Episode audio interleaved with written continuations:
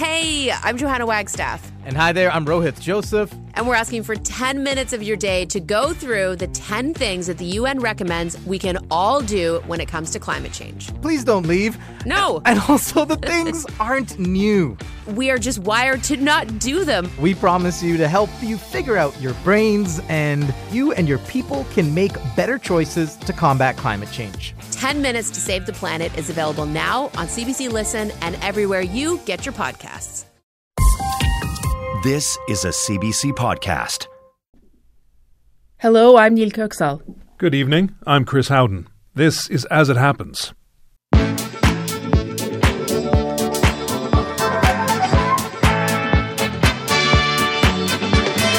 Tonight, Getting the word out to get them out, a Canadian Palestinian is pleading for the government to help her family get out of Gaza by granting special immigration permissions, just as they did for Ukrainians. Parting message or partisan message? For the second time this year, the House of Commons is ringing with calls for the Speaker to resign after he praises a liberal friend in terms critics say are more political than personal. Sash and burn, the situation is not pretty in Nicaragua, where organizers of a beauty pageant are now in trouble with the authorities who claim they conspired against the regime. Burnt out. After a historic wildfire season, dozens of fire chiefs head to Ottawa calling for more support so they're more prepared for what's to come in the years to come. Chick Chick Boom, Kiwis the birds are synonymous with Kiwis the humans who live in New Zealand, which is why human Kiwis are so thrilled at the arrival of the first bird Kiwis to be born in the wild in Wellington in more than a century. And accident prawn. In Indonesia, scientists inadvertently stumble upon a whole new genus of shrimp that live on land and in trees. And we can't wait to learn more about the little scampy. I mean, scamps. As it happens, the Tuesday edition, radio that appreciates their effort to branch out.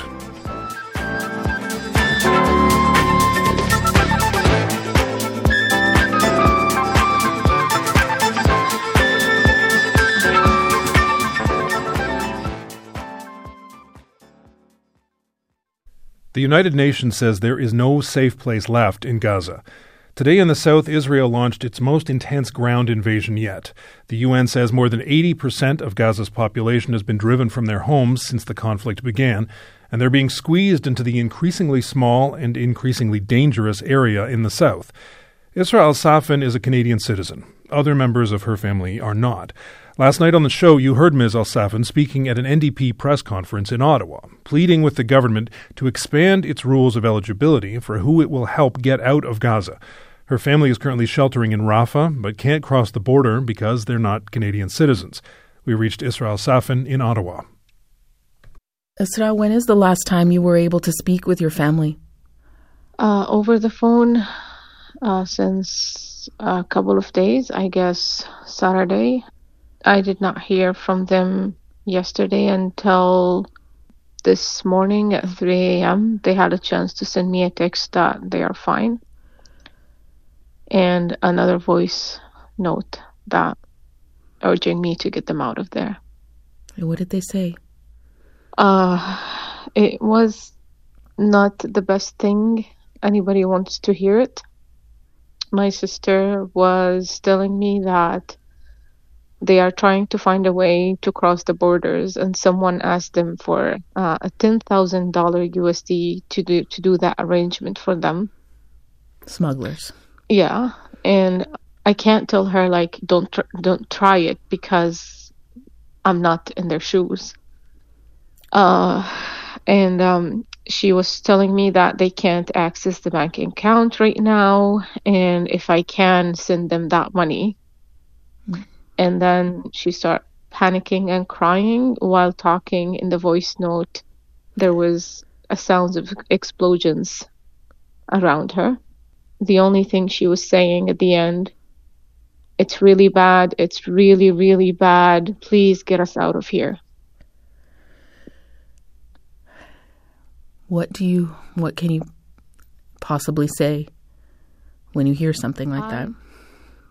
I did not know what to tell her um time is ticking and unfortunately our politician political uh, parties or government or whoever have the decision in saving them or stopping the bombing are really relaxed while taking that decision. Immigration Minister Mark Miller was asked about this earlier today. We'll play a little bit of, of what he had to say in answer to questions uh, about the requests, the pleas from families such as yours. Let's listen to that. We have tried our utmost whenever there's a configuration of, of a family unit that doesn't fall within our, our, current definitions to be as flexible as possible. What does that mean, being as flexible as possible? Uh, being as flexible as possible, meaning looking at what family, what, what people in Gaza have family connections to Canada. Obviously, the priority is uh, is Canadian citizens, permanent residents. That has been a challenge. It remains a challenge and remains the focus of the government. Is that an explanation you can live with right now? No, no, because the um, I have contacted, by the way, the SOS, and I asked them to get my family out of there, and we got the same uh, template answer that your family is not under the defined category of um, uh, immediate family, which is the current definition is only spouse or kids.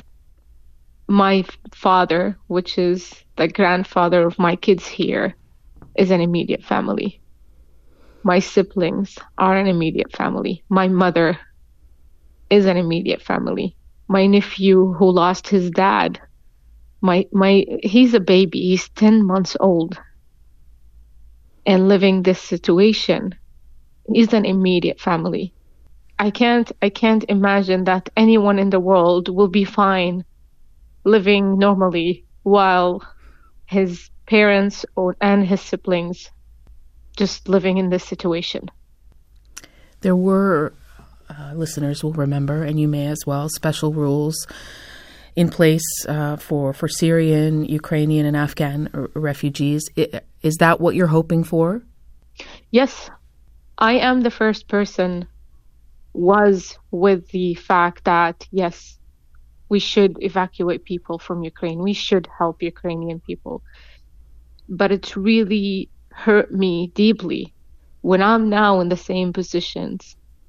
Some of them, I don't want to like point names, but some of the people that were asking for the Ukrainian people to be evacuated now telling me that I should not ask this and you and your family are a bunch of terrorists and we don't want Gaza Gaza people to come to Canada because they're dangerous. I have been living here since 2012, and everything I did is not less than any other Canadian did to this country. I worked hard. I am paying my tax as everybody else. I'm a skilled worker. I'm raising my kids to be the perfect Canadian for this country. How now I am treated this way. How fair? And if you are scared that you want to do some checkups on people coming here, yes, I know, I understand. All I want is do whatever checkups you want on them and then bring them here. They are at the least point of Gaza Strip. The next point in front of them is the borders. How they gonna survive? Where should they go? Where are they sheltering right now? In a storage room. In a storage room. In a storage room. It's not meant for a human being to live in. They have 50 other families with them in the same room. There's no clean water. There's no enough food. Just thinking about they don't have the basic minimum for a human being to live. And yet I have to wait patiently here counting the second by second to what and wondering what they're doing now. Are they safe? It's is the bombing happening right now around them? All of that, it just doesn't make sense to me right now. Minister Miller, you know, as we heard a moment ago, he talked about flexibility. The government is trying to be flexible, but in those comments, he, he also said that that part of the problem is that a Canadian visa is not enough to get people out of Gaza and into Egypt. What's your response to that explanation? Well, I know that Australia, Australia did it, And I know people had left Gaza to Egypt and they did, they continue the, the steps in Egypt and now they're in Australia. So I think it's doable. If there's enough willing to pressure people on the borders to allow civilians to leave, they will be able to do it. Why do you think it's not happening more quickly? I have no idea. I don't want to think in a bad way, but since 1948, the whole world had failed Palestine so many times, so many times. My grandfather lived that disappointment by by had by had him or forced him to leave his village with his two years old daughter running for safety. And by my father when he was forced to live in a refugee camp in Gaza Strip, growing up in an awful conditions. He went up out out to Egypt and he had a degree in mathematics and he wanted to work around the world and he built a future for us. But unfortunately, he had to go back to there because you're a Palestinian. You're not wanted anywhere.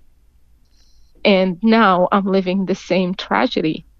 And I came to Canada just because I was looking for this equality that I want to be heard, I want to be seen, and I want I want to build a future for my kids too. But now I'm living the same disappointment. It's you're not a human enough. I have to work hard to to prove I'm a good person, to prove that I'm worthy for your support. Why? I actually help the government here when they bring the Syrian refugees and they wanted the people speak Arabic and English, I was the first one there to volunteer. I did that with the Ukrainian people, and now it's just a lot to me to ask to save the families there. What do you tell your own children? Part of making this hard is my children here. It's really hard to explain what's happening to them because their mind and brains are not developed yet to understand all of that. And all of them are saying that everybody's hard, it's doing their job. Everybody is trying their best to um, uh, stop the killing. But you know what? My son, what what he did recently, he stopped standing up for the national anthem in his school. And this is a big deal for me too. And I went to talk to him, and he's like, Mom, they said never again. They said Canada should help people. Why they're not helping people in Gaza? I'm not going to do it until they help. He's 10 years old.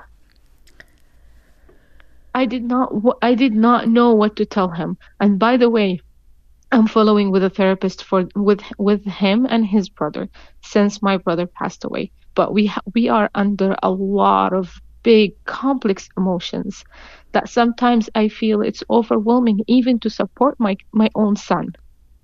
And, and and me myself trying to understand what's going on around the, the world it's different difficult on me. Imagine his 10 years old brain. He is really angry and all of his thinking like why? Because as a kid visited his uncle two years ago two summers ago he's like he was the nicest uncle to me. We had a lot of fun why they did take him away from us. It's a lot of questions that I don't have answers for. I hope Isra that you that you get answers for your family soon. I'm very sorry you're all going through this. Thank you for your time. Thank you. We reached Isra Al Safin in Ottawa, and you can read more about that story on our website, cbc.ca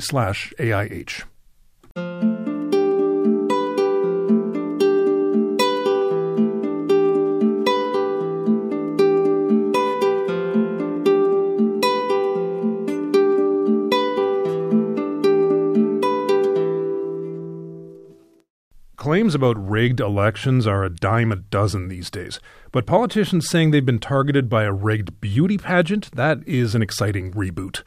This story started a few weeks ago when Sheynnis Palacios of Nicaragua won the Miss Universe pageant. She's the first Central American woman to win the title, and her victory sent flag waving crowds into the streets. But in the corridors of power, the Nicaraguan government is not celebrating. On Friday, police laid charges of treason against the family that runs the Miss Nicaragua pageant, which Ms. Palacios won on her way to becoming Miss Universe. They claimed the competition was fixed as part of an elaborate conspiracy against the Ortega regime, which has held power for decades. Mary Beth Sheridan covered the story for the Washington Post, where she serves as bureau chief for Mexico and Central America. We reached her in Mexico City. Mary Beth, of all the things that beauty pageants are, are usually criticized for, uh, anti government conspiracies, in my experience, not at the top uh, uh, of that list. So, what is it about this pageant and this beauty queen in particular that has upset or spooked the Nicaraguan government?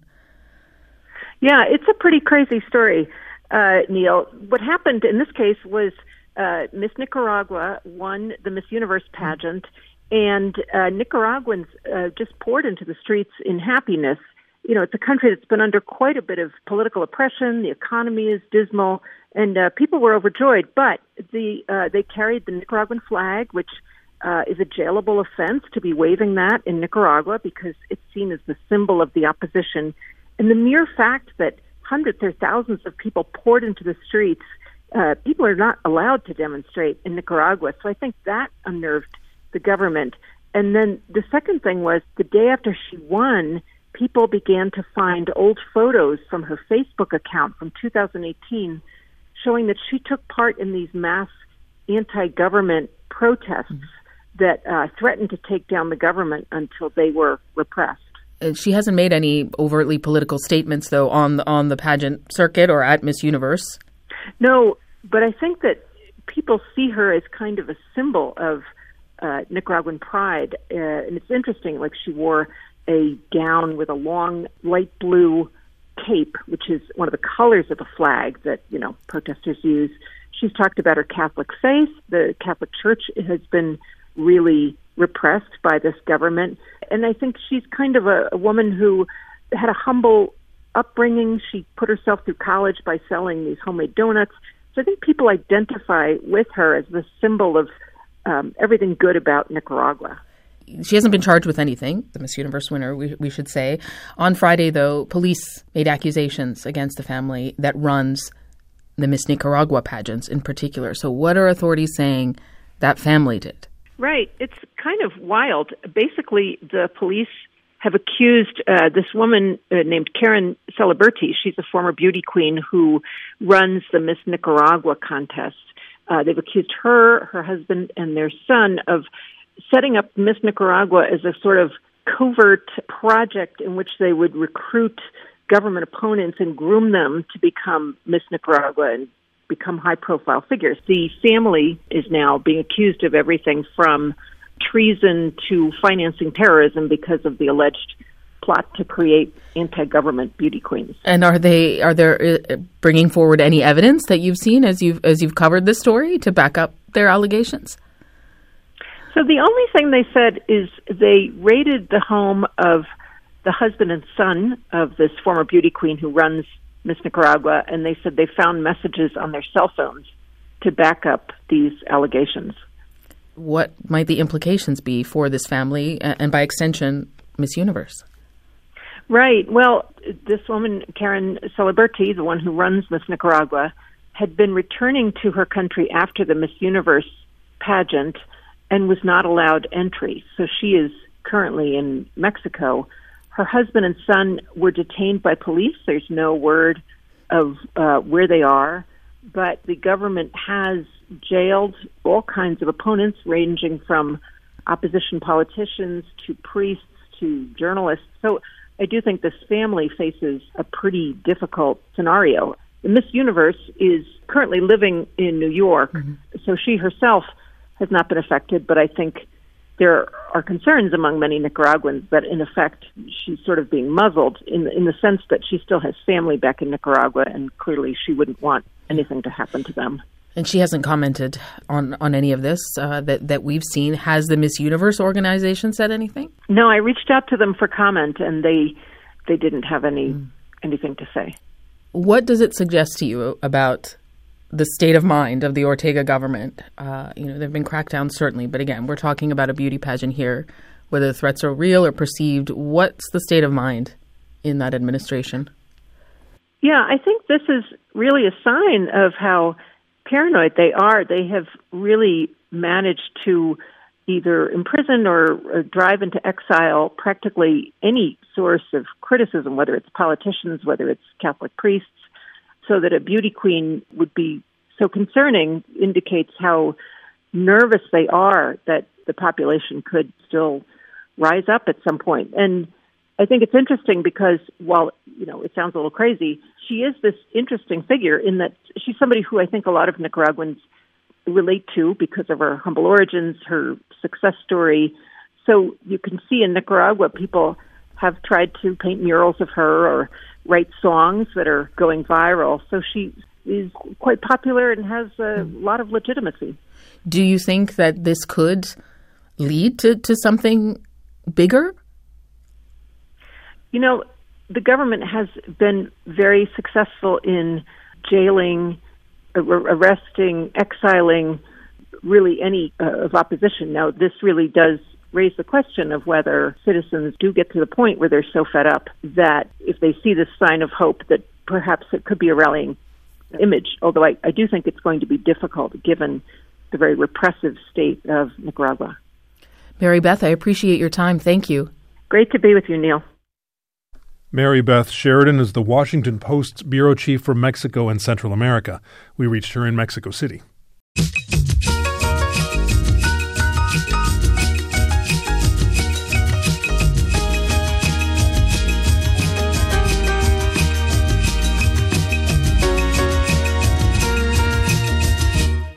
It's not just New Zealand's national bird. In many ways, it's also a national symbol and a nickname for New Zealanders at home and abroad. So it may come as a surprise that the Kiwi population has had a bit of a rough go. Today, there are about 70,000 of the birds left in New Zealand, down from the millions that roamed the country in the 1800s. Conservationists attribute that decline in numbers to an increase in predators like stoats. But now there's reason for hope. In the past week, four kiwi hatchlings have been discovered, not in a wilderness park, but in the area around Wellington, New Zealand's capital city. Paul Ward is the founder and lead of the Capital Kiwi Project. We reached him in Wellington. Paul, are, are New Zealanders flipping out right now? Uh, the news about these four chicks? Yeah, well, like Canadians, we're, we're quite laid back, but um, but yeah, we're doing the um, the New Zealand Canadian version of, of backflips and high fives and uh, fist bumps. So yeah. How long has it been since Kiwi were seen in Wellington specifically? So um, we, we don't exactly know, but the um, the best guess is it's around 150 years since uh, since since Kiwi have uh, um, hatched in the wild um, in, in Wellington, which is our capital city. Hence, hence the backflips uh, and high fives, etc. Right. How did you find out that that these four chicks had hatched? The kiwi egg is, is huge. It's about it's about the same size as an ostrich egg or an emu egg. Okay. Um, but obviously the, the adult bird is a lot smaller. And so once the mum um, lays the egg, it's it's looked after um, by the dad. So um, uh, kind of uh, the dad does uh, most of the incubating or, or, or, the egg sitting. And so how we find out um, where the nests are is by um, monitoring um, the adult adult male birds when they shift from their everyday behaviour to sitting on eggs. Uh, we, we, can detect when that is, and then we know uh, when the eggs are due to hatch. And uh, we've got uh, several several uh, burrows uh, on the go currently, um, and these are these are the first uh, the first eggs to hatch, and hopefully the first of many. So you knew that this this was coming. How many more could come? Well, we've got uh, potentially uh, another nine or ten birds sitting on eggs, but they're only the birds that we're monitoring out of the 60 birds that are 63. Well, actually, 63 um, were translocated, and now there's if we're including the chicks, we're up to 67 now. So there are likely uh, many many more eggs um, hatching or due to hatch um, out on the hills.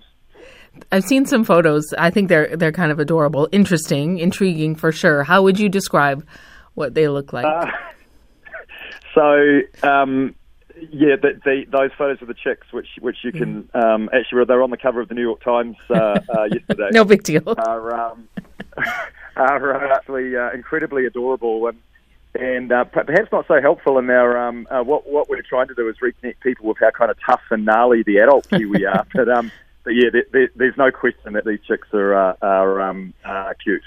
I think there was one quote in that article that they like av- they look like avocado on legs. I don't know. Yeah, if- you're probably slightly misleading because they're quite big in adult birds. So it's probably Mm-hmm. like a rugby ball with uh, with if you put like dinosaur feet on a rugby ball and then gave it chopsticks for a bill and wrapped it in uh, in fur, that would be Yeah. something like what a kiwi looks like. Well, tell us about the work that you and your colleagues have been putting in to, to get to this point, to get their numbers up.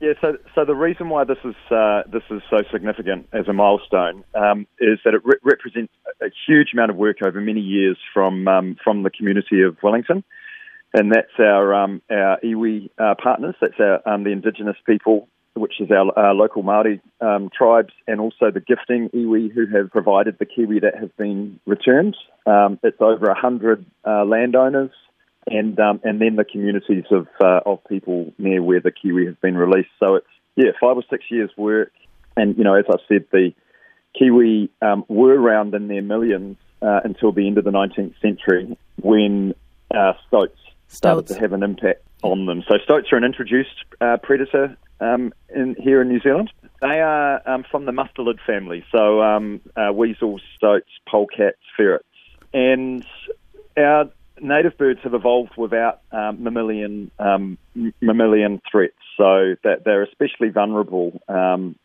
uh, to those introduced predators. So, so like I said, kiwi have an enormous egg. So, as a design feature, it's actually relatively robust at that stage, and, and the the adult bird will, will defend a burrow.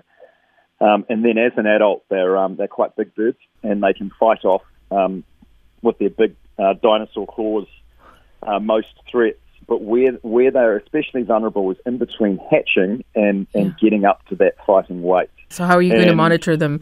You know, the excitement over the hatching is one thing, adorable pictures, yes, but then that critical and dangerous phase you mentioned before they get to their That's right. their fighting form. Uh, so, what what are you going to do in the interim to keep them safe? So we, we have the most intensive uh, stoat trapping network in the country in that landscape to give them the, the best chance um, possible for them to get to that, get up to that weight. And so um, we, we won't be reporting on individual birds because our goal is to, is to grow a population of birds.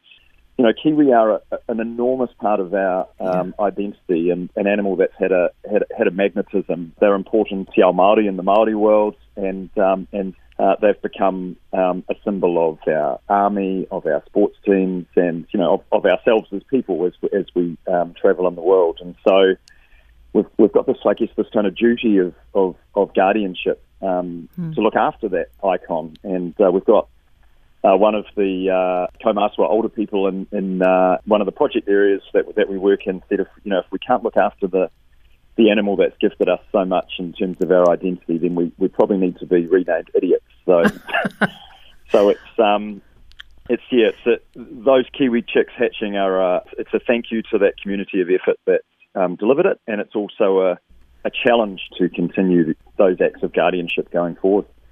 A pleasure speaking with you, Paul. Thank you and congratulations. Thank you very much. Paul Ward is the founder and lead of the Capital Kiwi Project. We reached him in Wellington, New Zealand.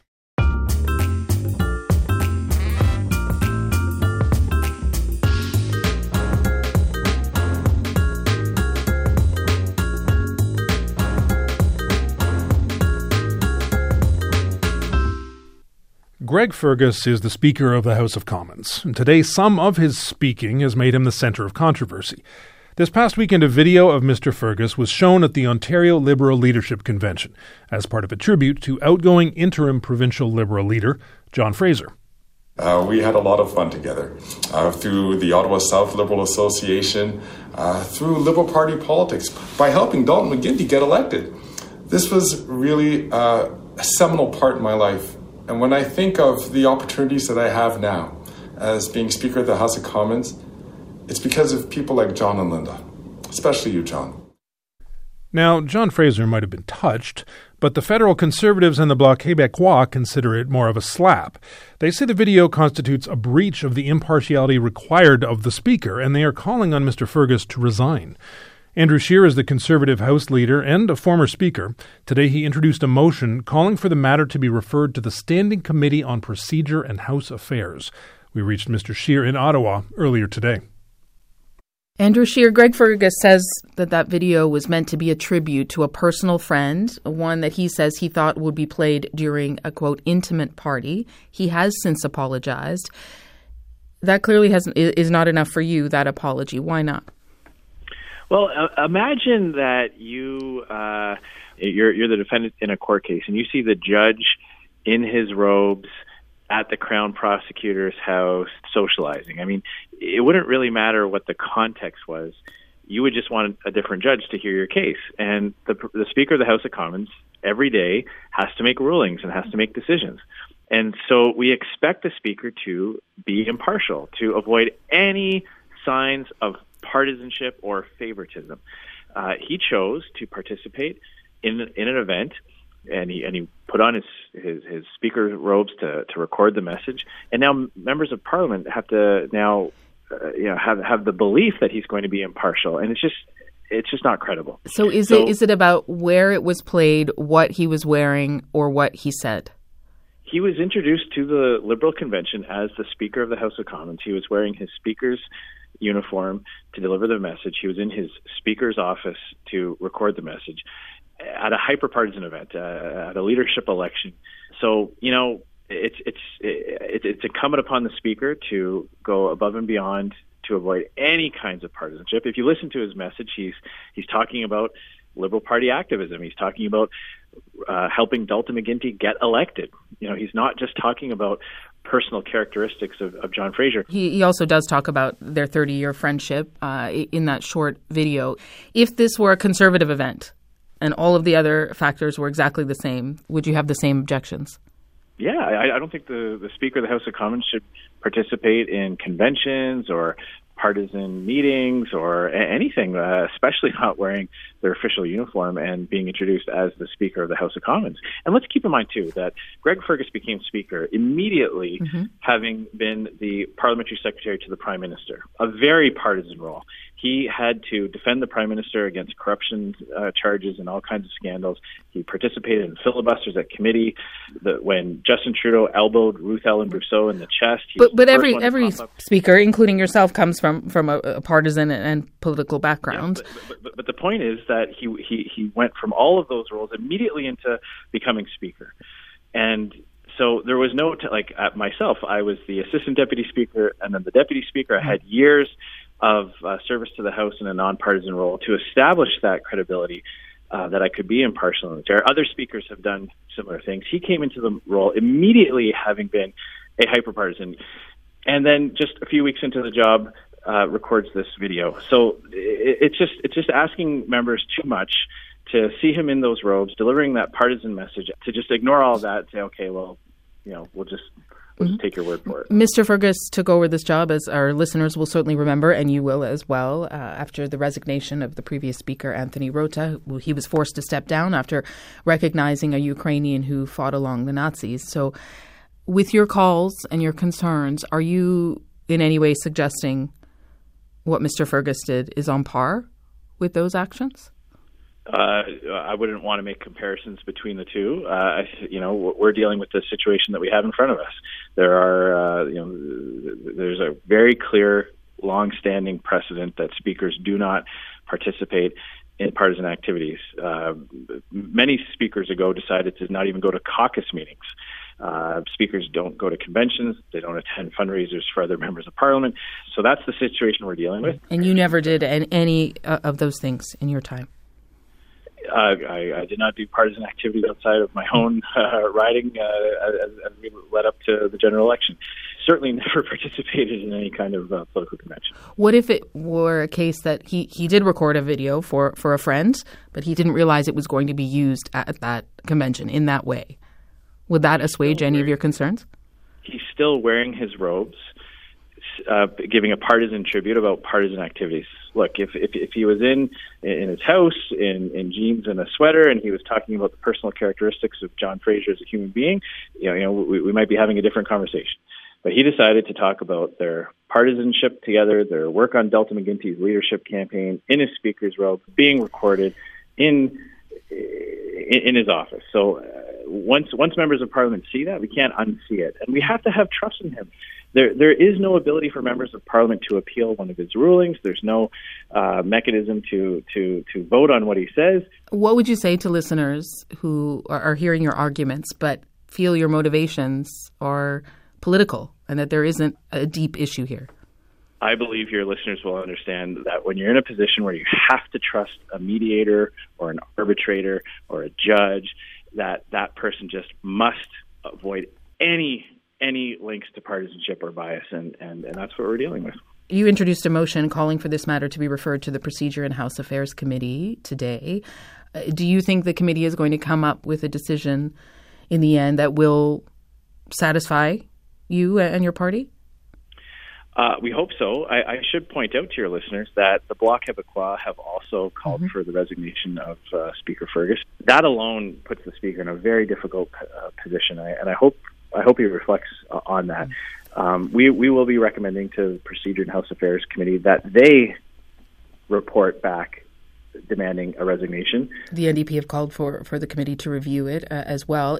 If it doesn't end in a resignation, is there any other resolution that you would be able to, to go along with? Well, uh, you know that's what we're focused on now. Work, we're work the work with the committee process. Should this motion pass the House, and it looks like like it likely will sometime today or tomorrow, and uh, we'll be making our case to the committee members. Andrew Scheer, I appreciate your time. Thank you. Thank you very much. Andrew Scheer is the Conservative House leader. We reached him in Ottawa earlier today.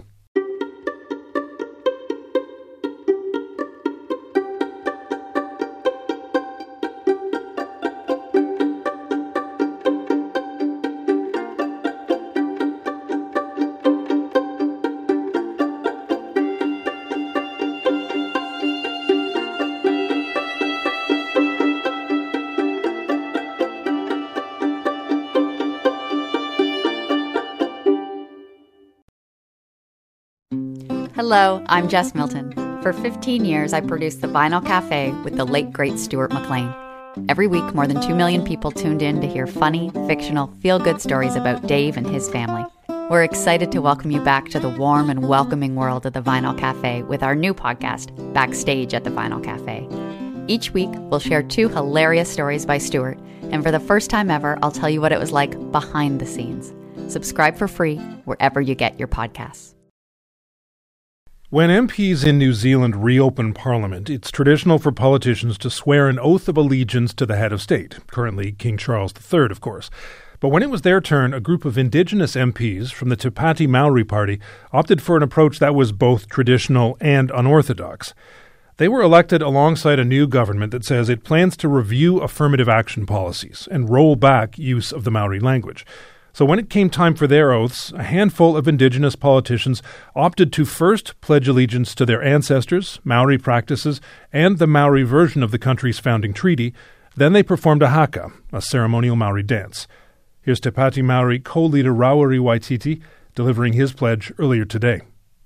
I, Rawiri Waititi, swear that I will be faithful and bear true allegiance to our mokopuna, according to Tikanga Māori. I will perform my functions and duties and exercise my powers in accordance with Te Tiriti o Waitangi. Toi tu Te Tiriti. Toi tu Te Tiriti.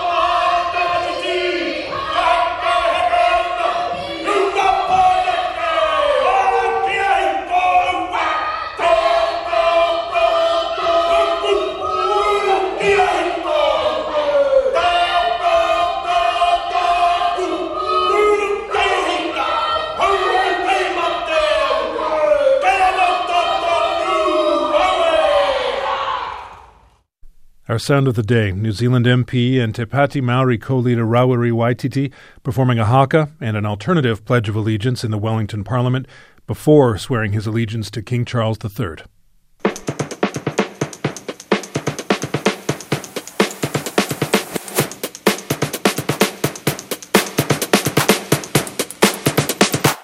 They're the ones who respond to alarms, but this week 40 fire chiefs from across Canada are in Ottawa to sound the alarm. They're gathering in the capital near the end of a historic wildfire year. Millions of hectares of land were scorched. Hundreds of thousands of Canadians were ordered to evacuate their communities. Some lost their homes, and smoke drifted far and wide, making it hard to see and breathe. Ken McMullen is the fire chief of Red Deer, Alberta. He's also the president of the Canadian Association of Fire Chiefs. He's part of this group in Ottawa this week, and that is where we reached him.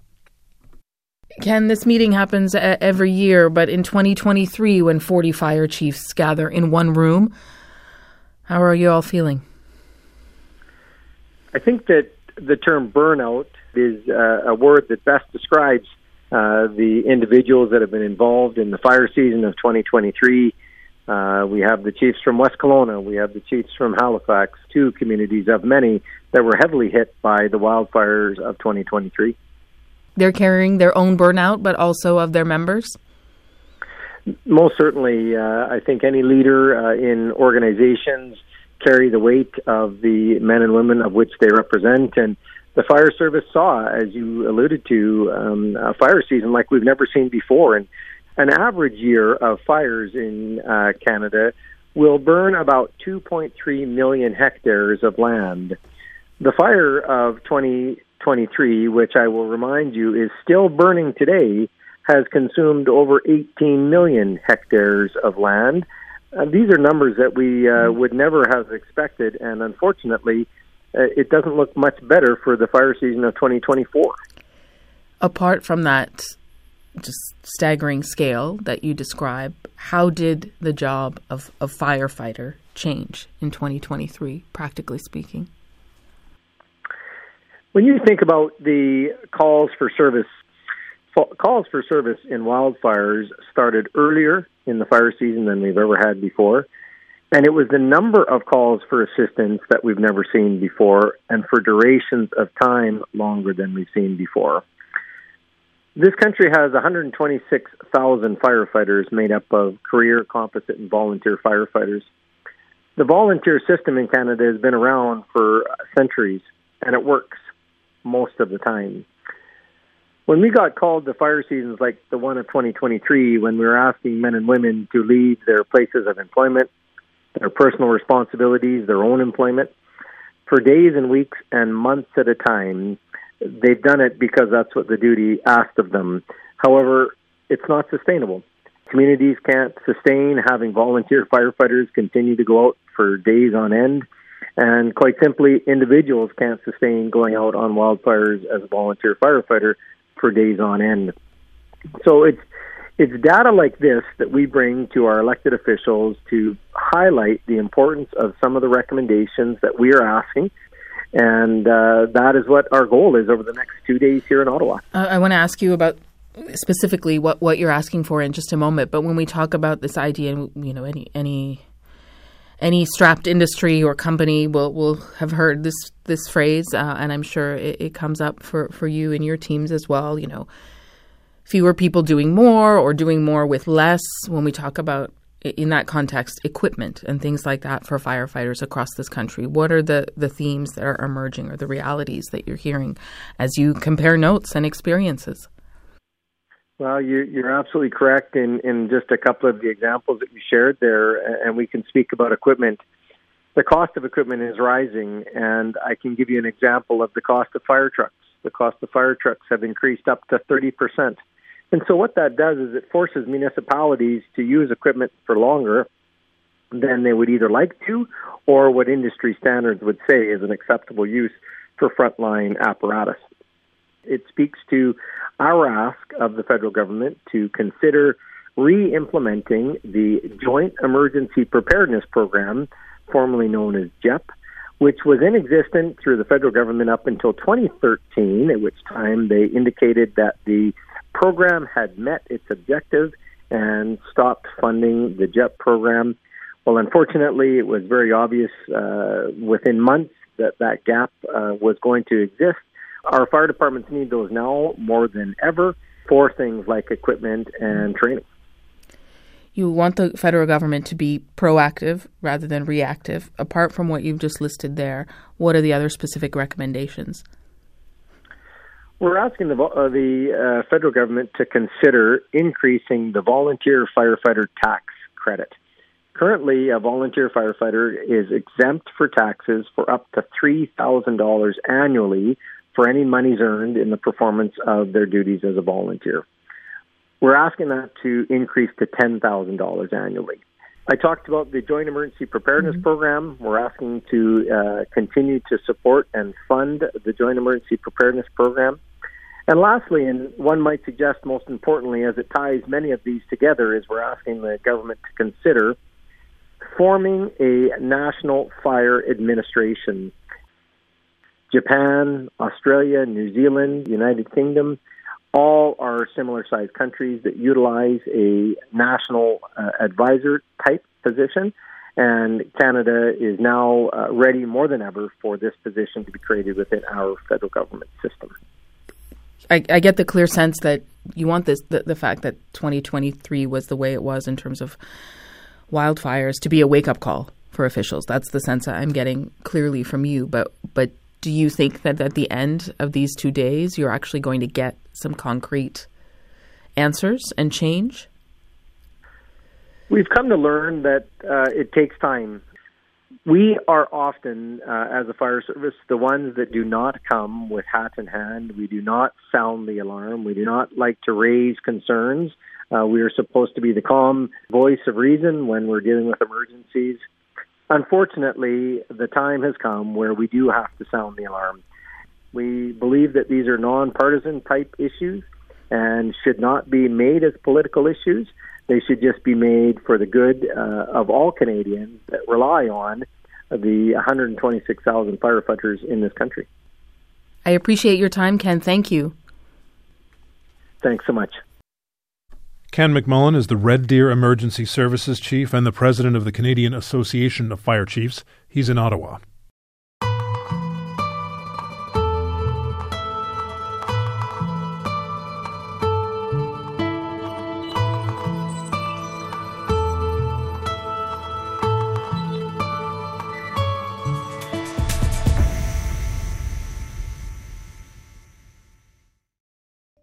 A red dress alert system is one step closer to becoming a reality.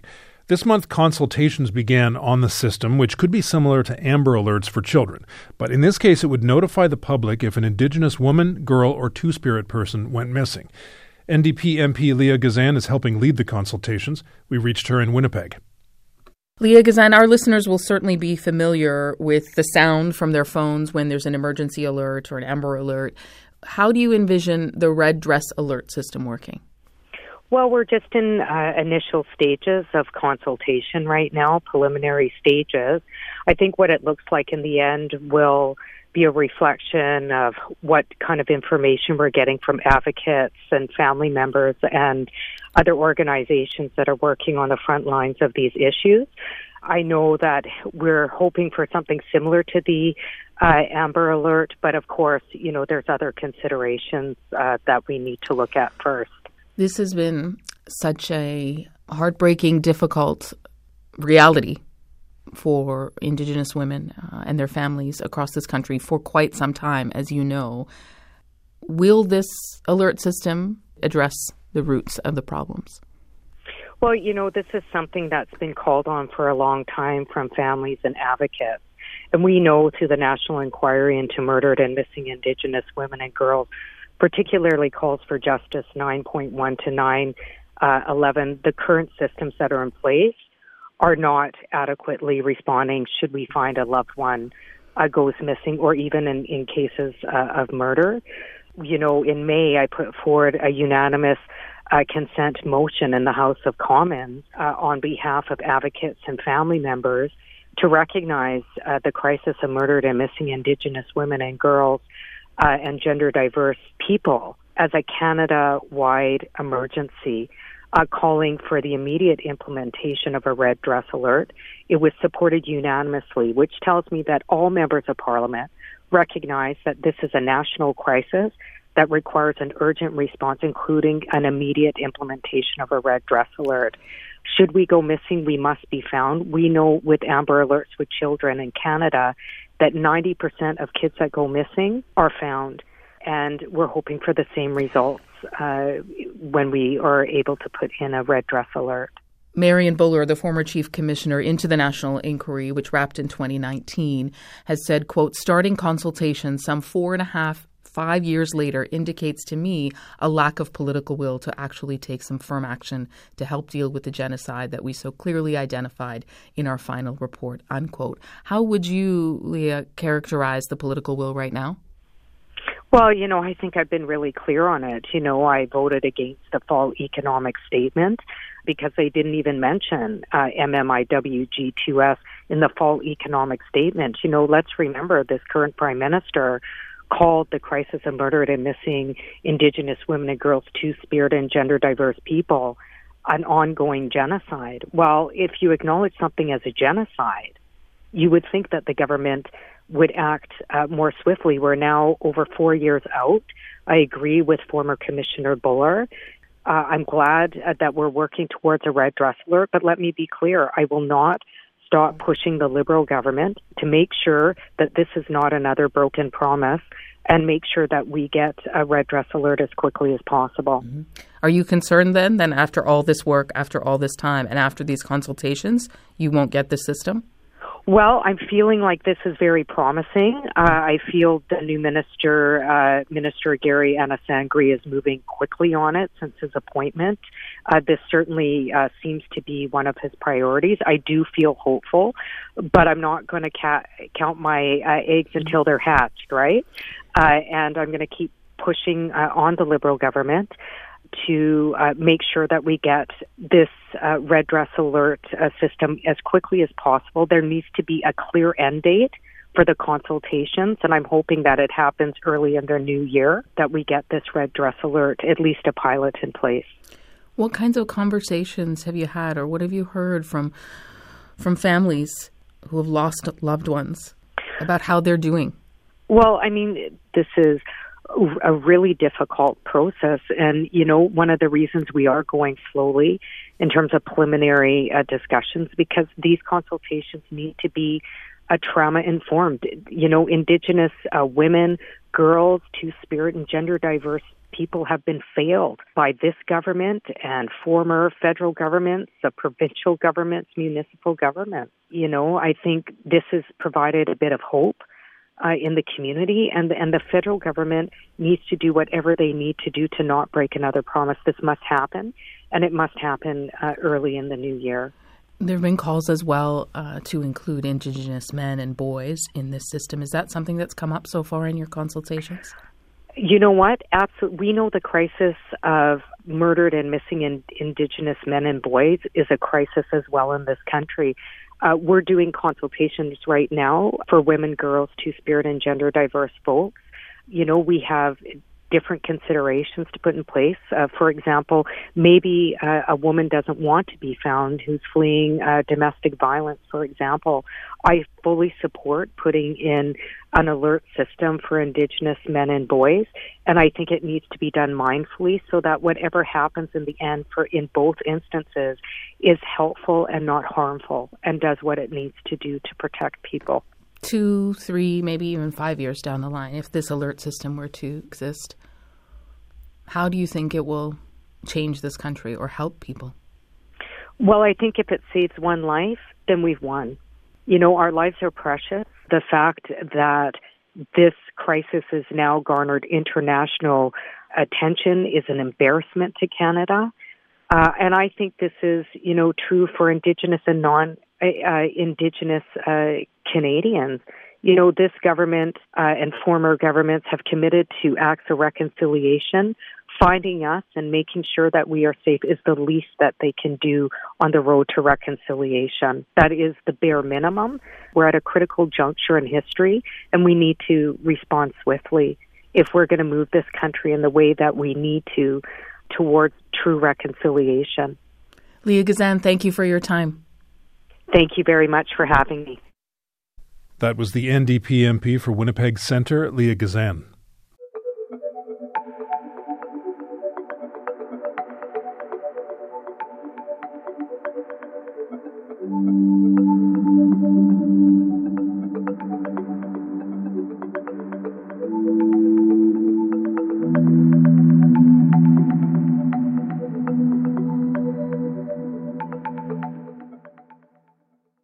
Yesterday marked an auspicious occasion, the birthday of the oldest land animal on the planet. Or at least that was the day chosen to celebrate it. No one's sure when his actual birthday was, and Jonathan himself doesn't know or care. Jonathan is a tortoise, and he is now 191 years old, with his birth year estimated as 1832. 35 years before John A. Macdonald became the first Prime Minister of Canada. Jonathan has lived through the reigns of eight British monarchs, 40 American presidents, and 11 months of George Santos in Congress, as well as his entire illustrious volleyball career. Last year, around this time, Nil spoke to his caretaker, Teeny Lucy, on the island of St. Helena, where he resides. At the time, both Ms. Lucy and Jonathan were coming down from the highs of an extended celebration of his 190th birthday. Three days of hard partying, Teeny. How's Jonathan doing? How's he recovering? well, he's fine. And I, I have to be honest, he's had more food this week than he's had for a long time because normally he gets his supplementary food on a Sunday. Um, and obviously, this week um, we've had so many, um, well, particularly BBC interviews and others. Uh, he's been live on breakfast TV oh all over the place. Um, and um, and so he has received uh, a lot of extra f- uh, fruit and veg this week. And it described him as a mature tortoise and gave his dimensions, and we've measured his dimensions, and they are exactly the same. So that was right. He was a mature tortoise when he came, and um, the Seychelles giant tortoise is matures around 50. So we took it from 50 years old. He could be a bit older. We just don't know, really. So Jonathan is a Seychelles giant tortoise. Is it common for them to live this long? Well, they do and can live quite happily to about 150. That has been documented. So um, I suppose Jonathan's really um, pushed the boat out as far as that's concerned. But, but, they are long lived. But in the Seychelles, of course, the weather is, um, is, is more consistently warm, and they do a lot of breeding. So are you saying the yeah. key to, to Jonathan's success is vegetable, sex, and sunshine? yes, and maybe maybe um, a cold period of um, semi hibernation as well. okay, noted, noted. But you you know Jonathan very very well now. You've been caring caring for him for about a decade. So what's he like? Mm. Oh, he's a he's a charming old gentleman. He really is. Um, yeah, he really is. He's he's he's a real icon on the island. Um, he he's very benign. Um, he was very shy to start with, but because we've been feeding hand feeding him for all these years, he really has um, got to know, particularly myself and the vet. But um, he he's nearly blind. He's got pretty bad cataracts oh. now, so we're pretty sure he can only see shadows, and he doesn't have a sense of smell anymore. Um, yeah, so he recognises, we think, our voices. We're sure he does. Because I only have to go into the paddock and talk, and he, he, he, gravitates towards my voice and starts walking towards me. It's only because he associates both myself and the vet with food, and that's the only reason he does it. what has he taught you? Oh, patience more than anything else, I think. Um, you can't hurry. You can't hurry a tortoise. That's for sure. um, turtles, tortoises, they don't move fast and they they they you know they contemplate everything. And I, I suppose it's it, it's it's um, yeah. It, when I go up there, it definitely reduces the anxiety that you might be feeling, and um, it's a slower pace of everything. And I I think it isn't a bad thing at all. Actually, yeah. as as his caretaker, what do you need to do? What's the best thing you need to do to get him to two hundred? Well, we need to continue the way we're going for sure because it is very obvious that this extra nutrition has made a big difference to him. He's really, you know, lively now. He marches across the paddock, and um, he's put weight weight back on, and his beak is nice and sharp, and um, he's eating extremely well. So I guess we just have to continue this way, really. I mean, in the old days, before people knew any better, and there are black and white pictures showing this. You know, governors and governors' children and visitors used to ride on these tortoises. Um, used to sta- the kids would stand on their backs, and the oh, no. big adults would sit on them. And I mean, that must have been so incredibly stressful for them.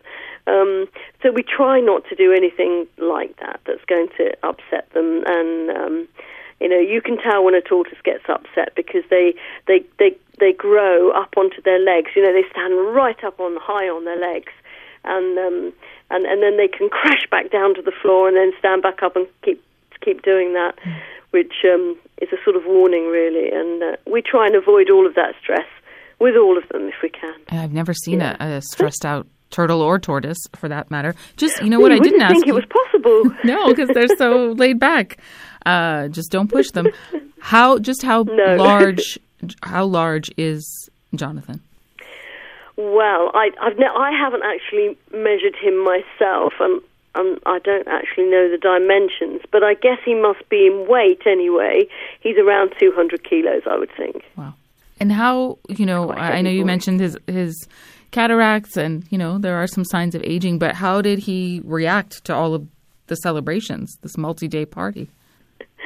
Well, um, he was Jonathan, really, to be honest with you. I mean, I had to go out there um, uh, on three, all three days, actually going to, to, into the paddock with him and hand feed him in front of cameras and so on, and um, people taking photographs for press and everything. And he just behaves the way he always does. Um, we have noticed that sometimes he is almost feels as if he's playing to the camera, but we can't be up. sure.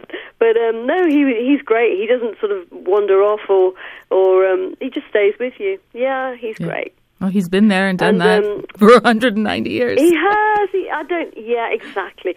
Teeny, thanks so much. Yeah, no problem.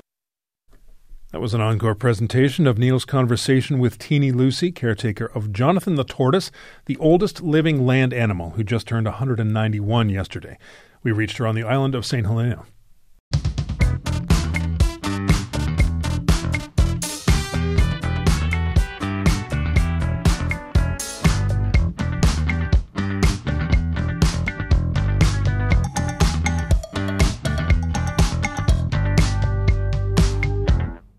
James, how does one react when when they see the first ever photographic evidence of Attenborough's long-beaked echidna? Now, that was Nil talking to biologist James Kempton last month after his expedition to the Cyclops Mountains in Indonesia led to the discovery of a remarkable creature, Attenborough's long-beaked echidna, which was thought to be extinct. And when I say the echidna was remarkable, I mean that Nil and Mr. Kempton remarked on it many times.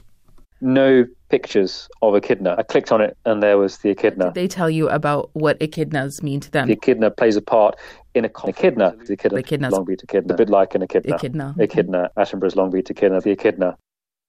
Look, echidnas are great. Their cute little snouts, their little button eyes, their little four headed penises. I, I, don't have time to explain that. But in our zest to explore every single aspect of the echidna discovery, we paid short shrift to another important discovery made on that same dangerous expedition. Or should I say, short shrimped.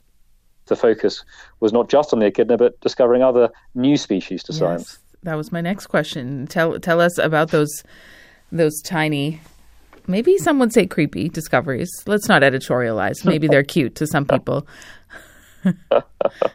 yeah, we we discover we've so far discovered because the work is not complete. Two new species of frog to two new mm-hmm. species to science of frog, uh, dozens of new insect species, and even a shrimp that lives on land and and, and on trees. Uh, it's so wet in the rainforest that shrimps are able to survive there. And that's, in fact, not only a new species, but a new genus of shrimp. Uh, Ronald, can we just hear that last bit again, please? even a shrimp that lives on land and, and, and on trees. That's right. At last, the breakthrough we've been dreaming of, sometimes literally tree shrimp. As you heard Mr. Kempton say, it's so unbelievably humid in the rainforest of the Cyclops Mountains that those little crustaceans can live on land and up in the canopy. They're always damp, but unlike their shrimp cousins, they're never entirely immersed in water, which means those tree shrimp have adopted a new way to breathe. We don't know much about them beyond that. What do they taste like? How did they wind up in the middle of a forest? Are they delicious? How does their respiration work? How delicious are they? What we do know is that they're as remarkable as any echidna, and we need to know more about them. So a new expedition should be launched. Sorry, did I say lunched? I meant lunched.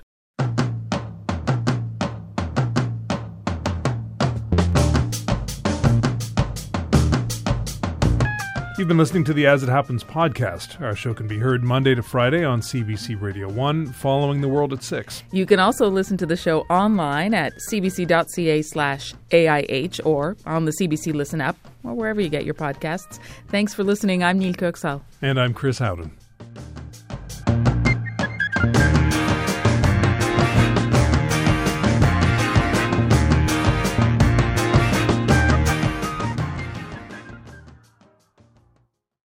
For more CBC podcasts, go to cbc.ca slash podcasts.